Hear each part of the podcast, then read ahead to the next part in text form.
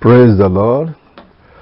Now, this is Brother Julius Adewumi, and I want you to listen closely to the teaching we are going through the book of Romans. In this teaching, we want to to more or less give knowledge to the believers. If you have been listening to the radio broadcast and you have been blessed by this series of teaching, I want to communicate the same so that we can praise God with you. And as in chapter 8 say we have no there's no more condemnation in us when we're in Christ Jesus. A new spirit is in us, our, our spirit has been renewed. Now we go to chapter 9, where Apostle Paul now is talking about the nation Israel, the Jews. In their days, the Jews were opposing the, the, the opposing Christianity. And so he was going to zero in on the Jews that were opposing Christianity to make them to see that the Jews tried to get their salvation through their walking, following the law of Moses, but they did not recognize that Moses actually was pointing to the Messiah that is to come. That when this new this prophet comes, they are to obey him. He's going to show the light. And they didn't understand that, and they were persecuting the Christians. Let's go to Romans chapter 9 and see how Apostle Paul presented this case to the Jews. I start from verse 1 of Romans chapter 9.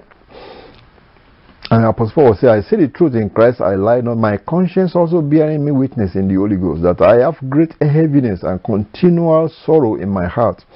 For I could wish that myself were caused from Christ for my brethren, my kinsmen, according to the flesh, who are Israelites, to whom pertain the adoption, and the glory, and the covenants, and the giving of the law, and the service of God, and the promises, whose are the fathers, and of whom as concerning the flesh, Christ came, who is over all. God bless forever. Amen.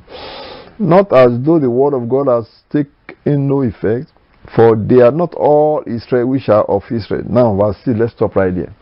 Even though he was lamenting that the nation Israel didn't embrace the Messiah, only those who are elected are following him like the apostles and several believers that were Jews in that generation. But the nation as the rulers, when he talk about the Israel, he's talking about the rulers, the high priests and the chief priests, they were the ones that crucified Christ.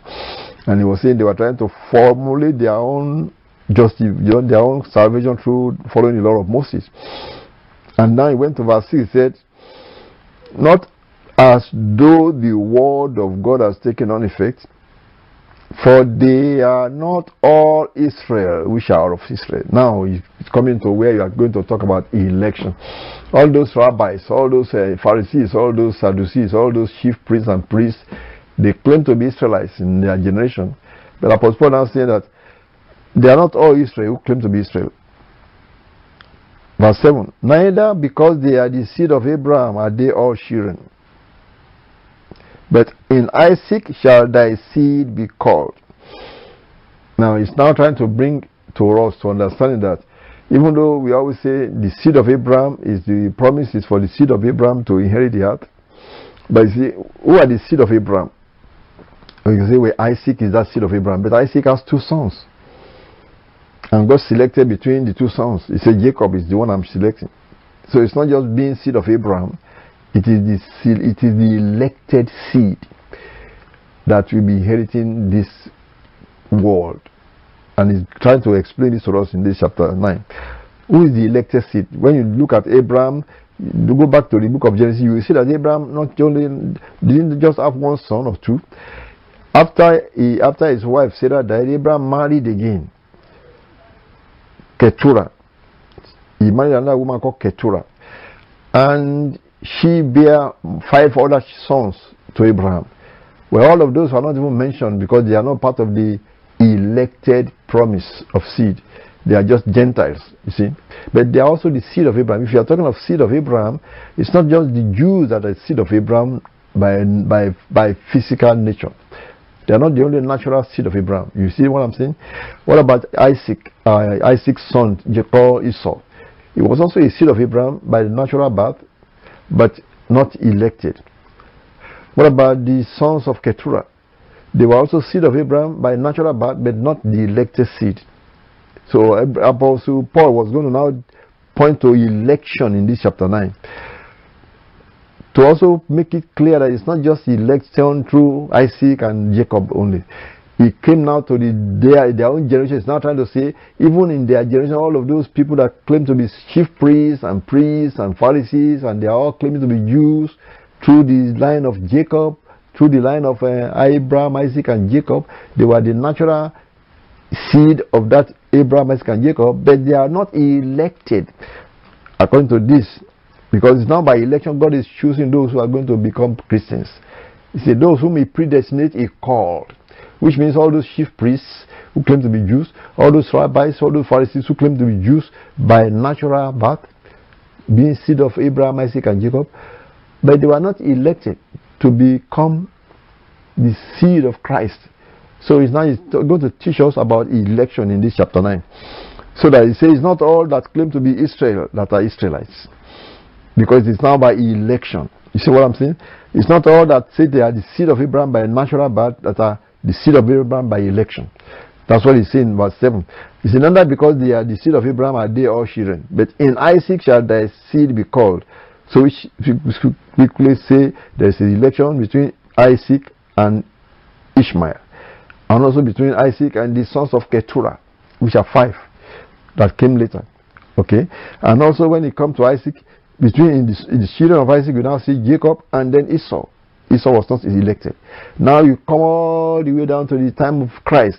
All those Pharisees, Sadducees, chief priests were all Jews by natural birth that refused to accept Christ, they were also not elected to be saved.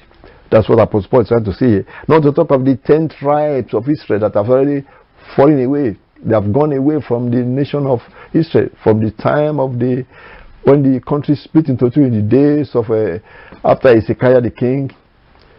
When they have the northern kingdom, ten tribes that are not even counted as Jews. They are not. They were not Jews. They were just Israelites but they were scattered, so there were no more reference to them. So you can say they were now to be classified as Gentiles. So that not only the Jews that the tribe of Judah that went into Babylon. These are the only people that the story followed.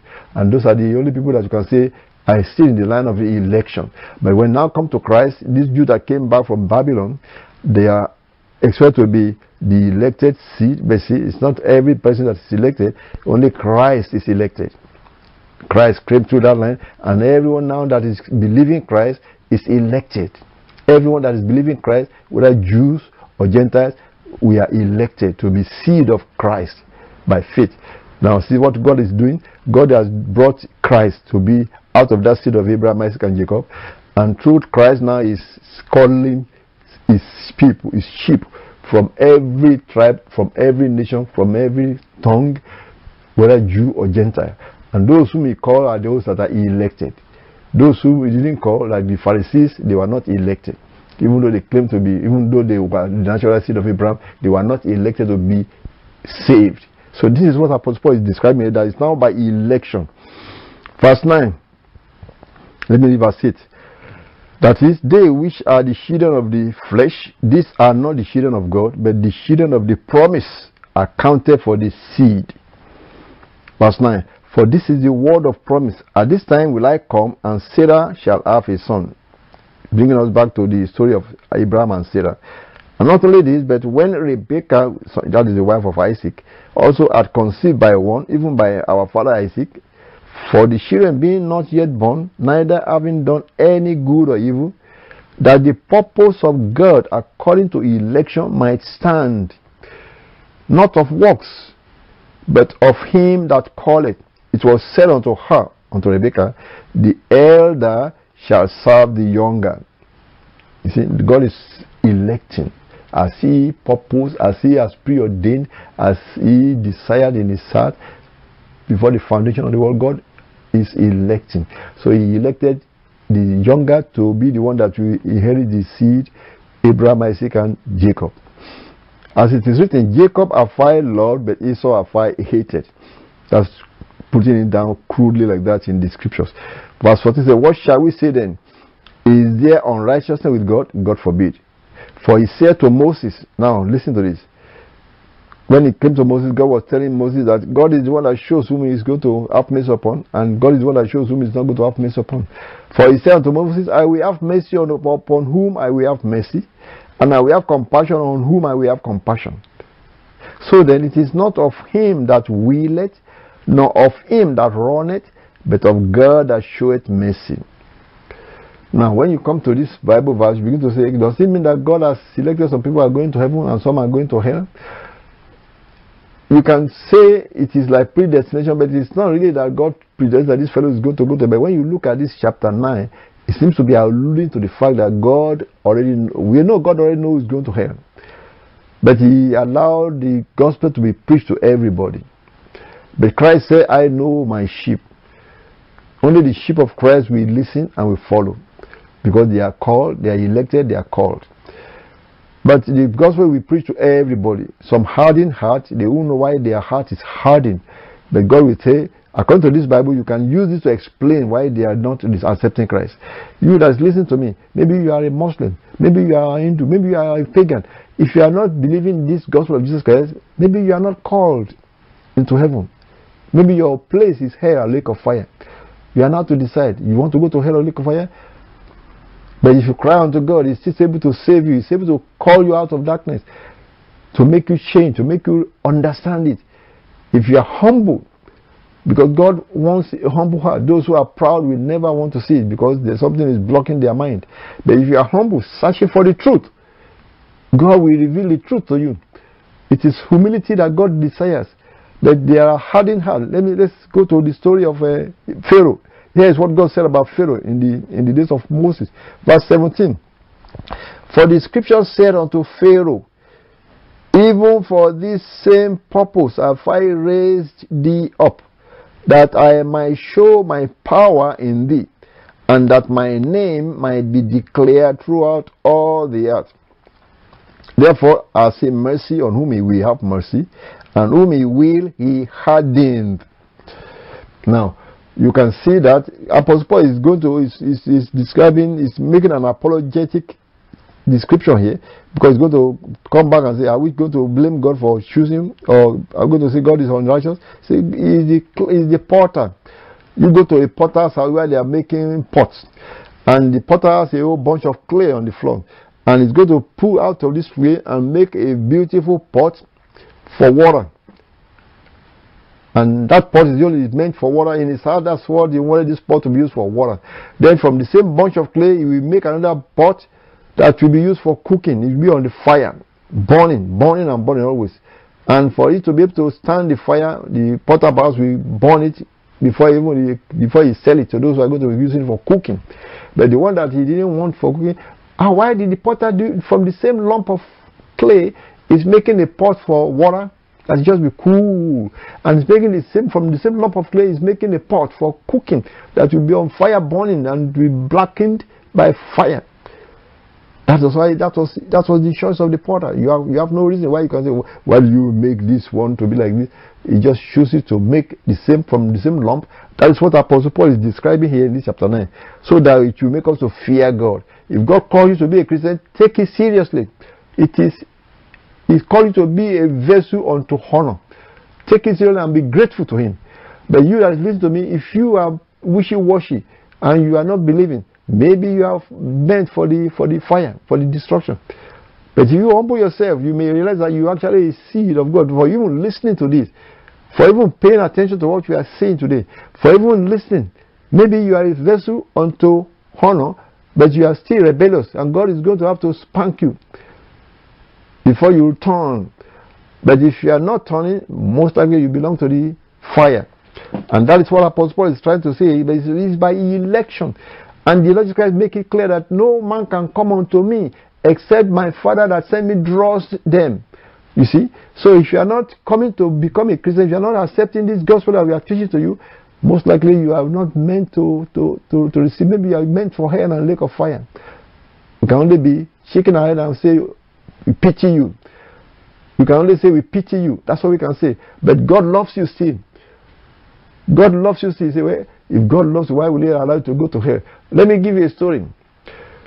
A story that the Lord gave of the of Abraham and the rich man and Lazarus, a poor beggar. Do you know that that rich man that in the parable that Lord gave, he said the rich man died and went to hell. And he looked across the across the space and saw Abraham afar off. And he saw the beggar, Lazarus, that was begging at his doorstep when he was alive, and Abraham's bosom. You know the story?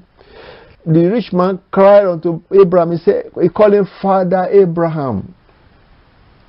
Listen to that. He called him Father Abraham. That rich man means he was a, a Jew by of the seed of Abraham, by nation. And he asked Abraham to, to send Lazarus the beggar to bring just water with his finger, just to cool his tongue. You know what Abraham called him? Abraham called him son. I said, wait a minute. It means there will be some sons of Abraham that will be here. You see what I'm talking about? There will be some sons. Of Abraham even called him son. He said, you see, you have your own good time in, in when you are alive. And then, but after Lazarus have the bad times. But there's no way you can pass from here to there or from there to here. There's a goal fixed. So that man said, Now send Lazarus to my father's house so that he, does, he can witness to my five brothers so that they don't come this place of torment. Abraham said, Well, they have Moses and the law. Let them listen to them. Oh, he said, They won't listen. Unless somebody grows from the dead, they will listen. And Abraham said, If they won't listen to the preachers, I mean, Moses and the prophets, neither will they be persuaded, though one rose from the dead. But you see, the point I was making that Abraham even called him son. I mean, he's a son of Abraham and he's in hell. You see what I'm saying? There will be so many people that will regret that they shouldn't go to hell. They will see they may be a son of God, they may be a son of Abraham. Abraham still call him son. You may say, if God loves you so much, why would he allow you to go to hell? If you don't turn, if you don't turn and accept Christ, you find yourself in hell. In fact, Christ said, I will blot out some names after the book of life which means maybe their names were formerly in the book of life because they did not overcome, because they did not continue to the end, because they mess up their life, they will be blotted out of the book of life. So there may be some songs that will end up being blotted out of the book of life, but uh, we pray that that will not be your portion. We pray that will not be our portion. That's why we are preaching this gospel to you.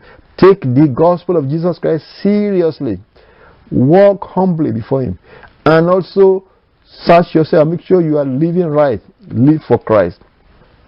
Romans chapter 9 that we are reading.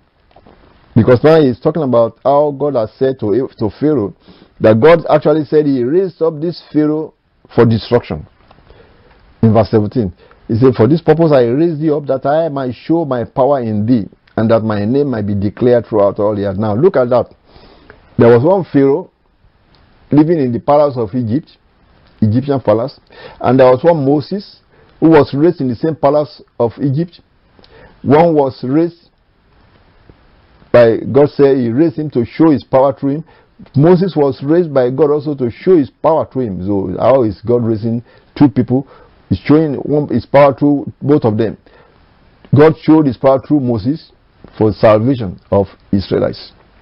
God showed his power through the Pharaoh to destroy Pharaoh by hardening Pharaoh's heart. But God said here, he, uh, God said he is the one that make that raise up this same Pharaoh so that he may show his power to Pharaoh. Is he going to show his power to Pharaoh? By hardening Pharaoh's heart so that he can show all those signs and wonders in Egypt and then Pharaoh was destroyed. You see, but see, two people raised in the same palace. One was raised to show the power of God to save some people.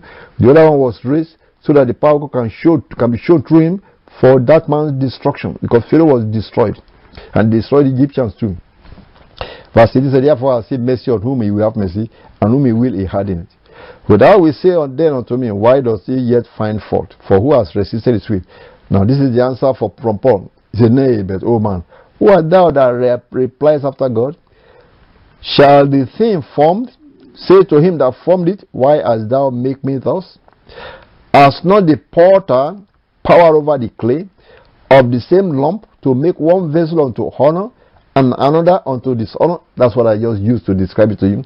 That is, God is one that is that created us. He, he has the right to make one vessel unto honor and one vessel unto dishonor. Can make a pot for water, the same from the same lump, he make another pot for fire. Verse 22 is what Apostle Paul keeps explaining. It. What if God, willing to show his wrath and to make his power known, endured with much long suffering the vessels of wrath, fitted to destruction? That's an example of the vessel of wrath, Pharaoh. God said, I raised him up to show my power through Pharaoh. How, how was he showing the power through Pharaoh? By hardening Pharaoh's heart so that God can demonstrate how he has power through Moses. And both of them were raised in the same palace of the Pharaohs. Verse 23 And that he might make known the riches of his glory on the vessels of mercy, which he had afore prepared unto glory. Even us, whom he has called, not of the Jews only, but also of the Gentiles. And as, as I also said before, except the Lord have Sabaoth and left us a seed, we had been as Sodom and had been like Gomorrah. What shall we say then? That the Gentiles which followed not after righteousness have attained to righteousness, even the righteousness which is of faith. But Israel, which followed after the law of righteousness, has not attained to the law of righteousness. Wherefore, because they sought it not by faith, but as it were, by the works of the law. For they stumble at that stumbling block, as it is written, Behold, I lay in Zion a stumbling block, a stumbling stone, and rock of offense. And whosoever believeth on him shall not be ashamed. So what Apostle Paul is describing, he describes election. That God is the one that's electing who is going to be saved, who is not going to be saved. And God Christ said, I know my sheep and they hear my voice. He was talking to the to the Pharisees that didn't believe. And he said, They don't believe because they are not, he said, because they are not his sheep. And you can see that only Christ knows that I saw, like he said. He said, The Lord knows that I saw. But he still allow us to preach to everybody. He still allow the gospel to be preached to everybody. And if you are being called by the Lord Jesus Christ to believe this gospel of salvation, it is because you are called. He said, Them that are with him, they are called, they are chosen, and they are faithful. So now that you are a believer that's listening to me, you have been called by the Lord Jesus Christ. Now you have to be faithful. Faithful even unto the end. He said, even, even unto death. Even they want to kill you for not for not for accepting Christ. Be faithful even unto death, what he said, because your reward is great in heaven. But he said, I know my sheep, and they hear my voice. The voice of stranger they will not hear. So that is very important that you need to know that Christ is calling you and he has called you is by election. And if you have been elected to believe this gospel, blessed are ye. And don't let even friends, don't let even neighbors, don't let even your family members pull you out of it. Just think of that. Isaac has two sons. God chose one and didn't choose the other one and there will be competition. Don't let the one that is not chosen drag you back into hell, into lake of fire. Because that is their job. The job of the devil is to try to drag other people with him to lake of fire. Satan is already condemned to lake of fire. What he's trying to do is to try to get some more people to go with him. But you have to say, if God has called you to believe the gospel of Christ, don't let Satan pull you into the lake of fire with him. Now we're going to go to chapter 10 in the next chapter. In this chapter 10, Moses was, um, Apostle Paul was describing the law of Moses that it is the law of works, that only by walking are they thinking they can get their salvation. But it is salvation is only by faith in Christ Jesus. And he described that perfectly in, uh, in verse Romans chapter 10, begin from verse 13 says, For whosoever shall call upon the name of the Lord shall be saved. And in chapter 10 is where Apostle Paul describes how we can really be saved. The procedure of being saved is that in verse 9, he says, If thou shalt confess with your mouth the Lord Jesus and believe in your heart that God has raised him from the dead, thou shalt be saved. It's just by faith in Christ.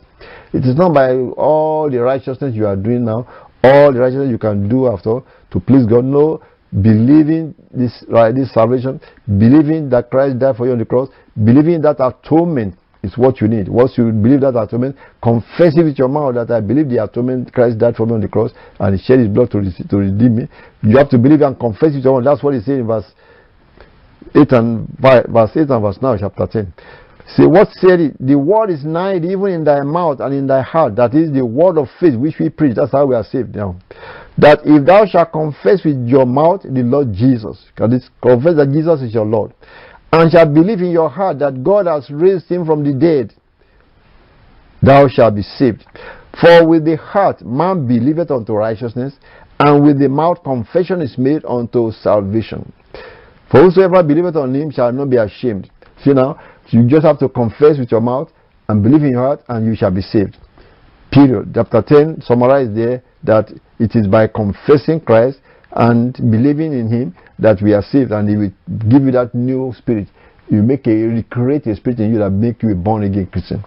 And we go to chapter 11. In chapter 11, Paul continued to describe Israel as a nation, and he mentioned that uh, in the end, all Israel will be saved. And what does that mean that all Israel will be saved? And I will explain that in the next uh, in the next uh, broadcast. What did he mean by all Israel shall be saved?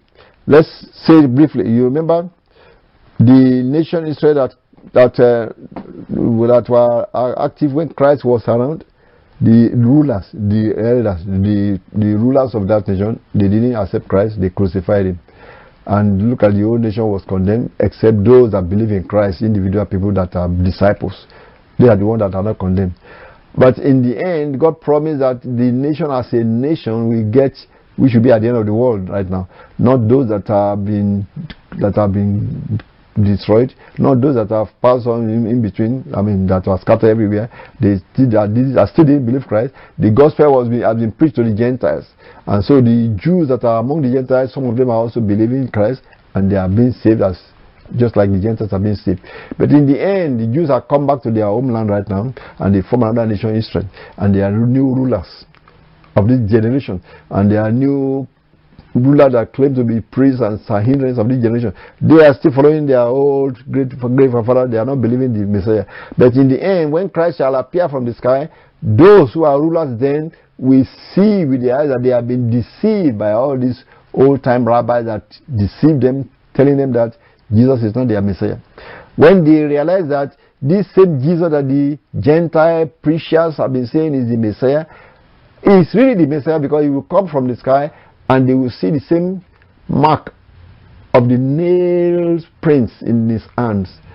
They will say, Where do you get this wound in your hand? You say, oh, Well, this is the one that I got from the house of my friends. That was prophesied already in the book of Zechariah. That when it shall come like that, they will see a wound in his hand. That is how they will recognize. You know, up till now, Jesus Christ is manifesting himself to believers in this generation to make them see that he will keep that wound in his hand till the end, till he manifests himself when he come back, you will see those Jews that are alive then will see him coming from the sky. They will say that this same Messiah that come to save them from the sky. That was what the Jews in that generation when Christ came as a baby, they were thinking the uh, Messiah should come from the sky, not from Galilee. Born as a baby that we know his mother. They were because they didn't know that there are two types of coming because the gospel, the, pre, the prophet didn't explain it clearly to them. They didn't understand it either. But now, when it shall come the second time, it's going to come not like a baby. It's going to come as a full-grown person, and it's coming to save them. It's coming from the sky, and they will see that he has a nail print in his hands. Then they will recognize the same Jesus that the Gentiles, the evangelists, the Christians have been saying is the Messiah. That their fathers, the Sanhedrin, the Pharisees didn't believe it and they deceive all their descendants and they don't believe this is their Jesus. When they say that it's the same Jesus, they will cry that they have been deceived. And Christ said, We forgive them. He said, Forgive them, like Joseph forgave his brothers that sold him into slavery. That's the same way Christ will forgive them.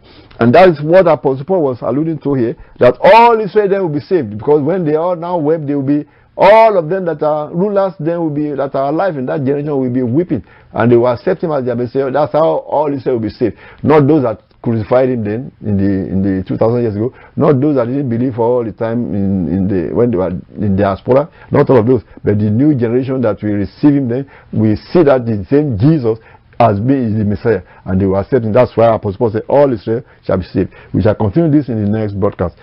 This is Gospel Distribution Ministry. Box 71027 Phoenix, Arizona 85050. On the internet, it's www.gospeldistribution.org. Join us again next week. God bless you.